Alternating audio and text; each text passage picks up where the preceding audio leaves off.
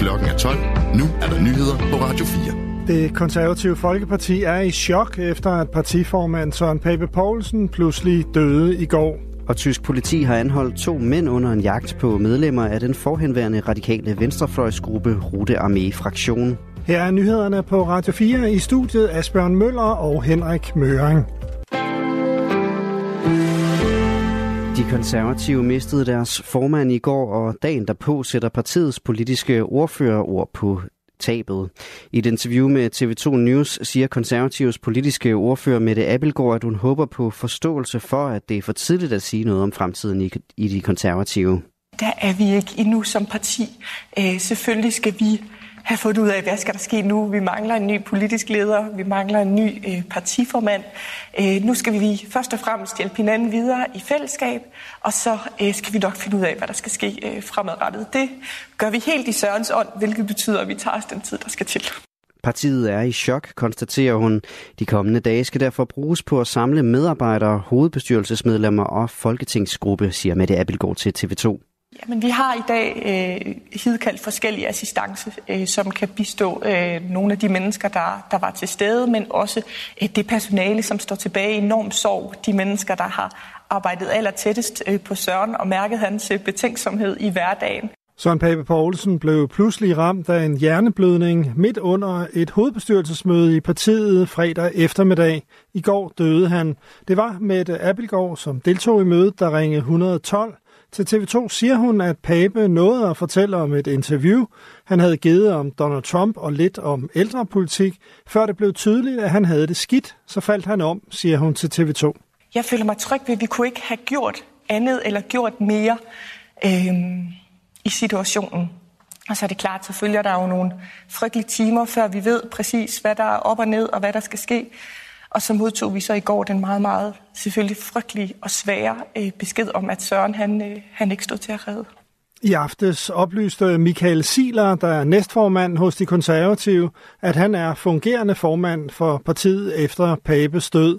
Mette Abelgaard beskriver Pape som en stærk og moderne leder med mange bløde sider. Og det vil jeg tage med mig videre. På den måde vil han altid være en inspiration øh, for os alle sammen. Så selvom at Sørens tid øh, i dansk politik og på jorden i det hele taget ikke blev så lang, som den burde have været, så har han stadigvæk gjort et, øh, et stort indtryk. Og Søren Pape Poulsen var en vældig politiker, det siger Benny Damsgaard, der er politisk kommentator og tidligere pressechef i det konservative Folkeparti.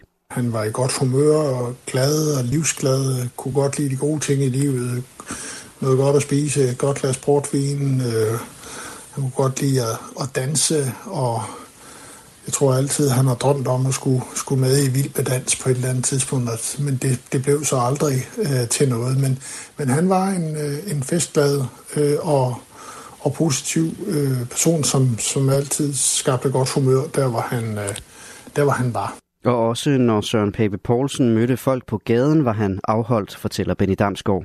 Jamen, han havde sådan en umiddelbar evne til at gå ind i folk med træsko på, eller man skal sige. Han, han, var, øh, han havde han havde nemt med, med at, at tale med folk og snakke med folk, og det, øh, det gjorde bare, at, at det var nemt for ham at, at stå nede på gaden og, og, og tale med, med mennesker.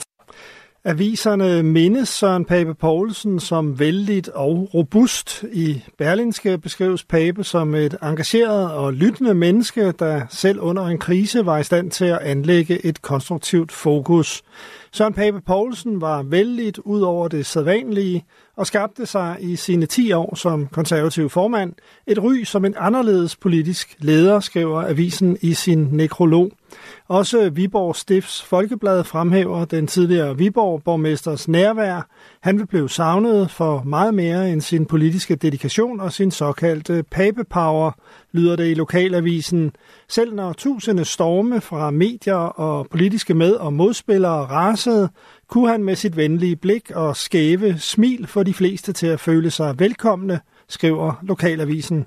Og mediestormene er en del af Søren Papes historie, som er svær at komme udenom. Det galt under valgkampen for i år, hvor både partiets og Papes popularitet styrtdykkede, og hvor Papes privatliv gik i stykker.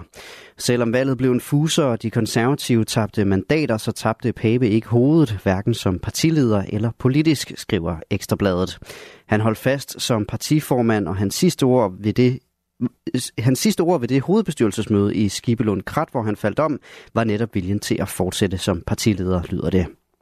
Søren Pape Poulsens død vækker eftertanker om et hårdt politisk miljø, siger udenrigsminister Lars Løkke Rasmussen. Søren Pape var et blødt menneske og en hård fighter i en person, siger udenrigsministeren til TV2. Jeg kan ikke slippe tanken om, at det her på en eller anden måde er et sammenstød mellem et for hårdt politisk miljø og et, øh, et blødt og venligt menneske. Ikke?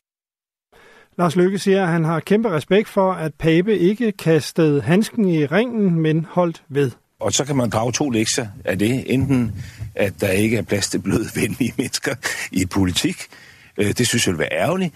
Eller at der er noget i det hårde politiske miljø, man skulle justere. Det bliver Dina Robjerg, der som de konservatives første suppleant i Vestjyllands Storkreds nu skal i Folketinget efter formandens død i går. Det var absolut ikke det, jeg havde drømt om, må jeg sige, fortæller Dina Robjerg. Hun er på vej til København, hvor der kl. 13 afholdes en lukket mindehøjtidlighed for Søren Pape Poulsen på Christiansborg. 53-årige Dina Råbjerg har siddet i byrådet i Ikast Brande Kommune siden 2021, og ved det seneste folketingsvalg blev hun første suppleant i Vestjyllands Storkreds med 770 personlige stemmer. Politiet i Berlin har anholdt to mænd under en jagt på medlemmer af den forhenværende radikale venstrefløjsgruppe Rote Armee Fraktion. Det skriver tyske medier, blandt andet Welt og Bild, Politiet oplyser, at de anholdte ikke er 69-årige Folker Staub og 55-årige Burkhard Garvik, som har været på flugt i over 30 år. De seneste dage har jagten på de to mænd ellers været intensiveret, efter at 65-årige Daniela Klette, det tredje medlem af RAF-trioen, blev anholdt mandag.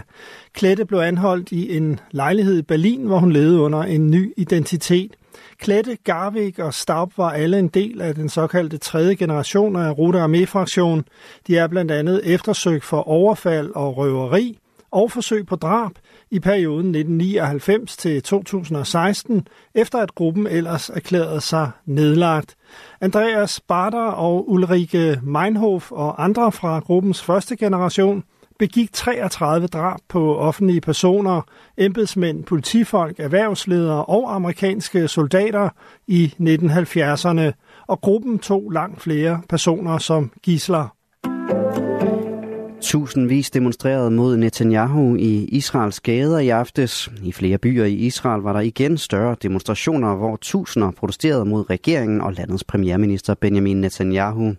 Samtidig demonstrerede de for, at der lægges en større politisk indsats i at få løsladt gislerne i Gaza, det skriver DPA. Ifølge israelske medier har der blandt andet været demonstrationer i Haifa og foran Netanyahus private villa i havnebyen Caesarea. I Tel Aviv råbte demonstranterne valg nu. Fragtskibet Ruby Mar, der natten til lørdag sank i det Røde Hav efter i februar at være blevet angrebet af Houthi-bevægelsen, havde 21.000 ton kvælstofgødning i lasten. Det har nu skabt en miljømæssig risiko i det Røde Hav. Det skriver det amerikanske militær centralkommando i et opslag på X. Efterhånden som skibet synker, udgør det også en påvirkningsrisiko for andre skibe, der passerer de travle ruter på søvejen, lyder det i opslaget. Fraskibet blev den 18. februar angrebet af Houthi-bevægelsen, og det forlød allerede dagen efter, at det var i fare for at synke. Houthi-bevægelsen holder til i Yemen og har siden november udført adskillige angreb på skibe på det Røde Hav. En 34-årig mand, som i går blev anholdt og sigtet for at have kørt en 28-årig mand i hjel nær Herning og for at have efterladt ham i hjælpeløs tilstand, er blevet løsladt. Det oplyser Midt- og Vestjyllands politi. Manden blev anholdt efter, at politiet gik ud og efterlyste en varebil med et afrevet sidespejl og en skærmkant i plastik. I går eftermiddag kunne politiet så oplyse, at en 34-årig mand var blevet anholdt, og at politiets efterforskning pegede på, at det var ham, som havde ført bilen. Den 34-årige mand blev sigtet for blandt andet uaksom manddrab og for at efterlade en til skadekommen. Politiet har ikke oplyst, hvordan den 34-årige stiller sig til sigtelserne. Gråvejr de fleste steder med stedvis tåge eller perioder med lidt regn eller finregn 5-10 grader og svag til jævn vind omkring øst. I aften skyde og diset og lidt regn, i nat mest tørt, temperaturer ned omkring 4 graders varme.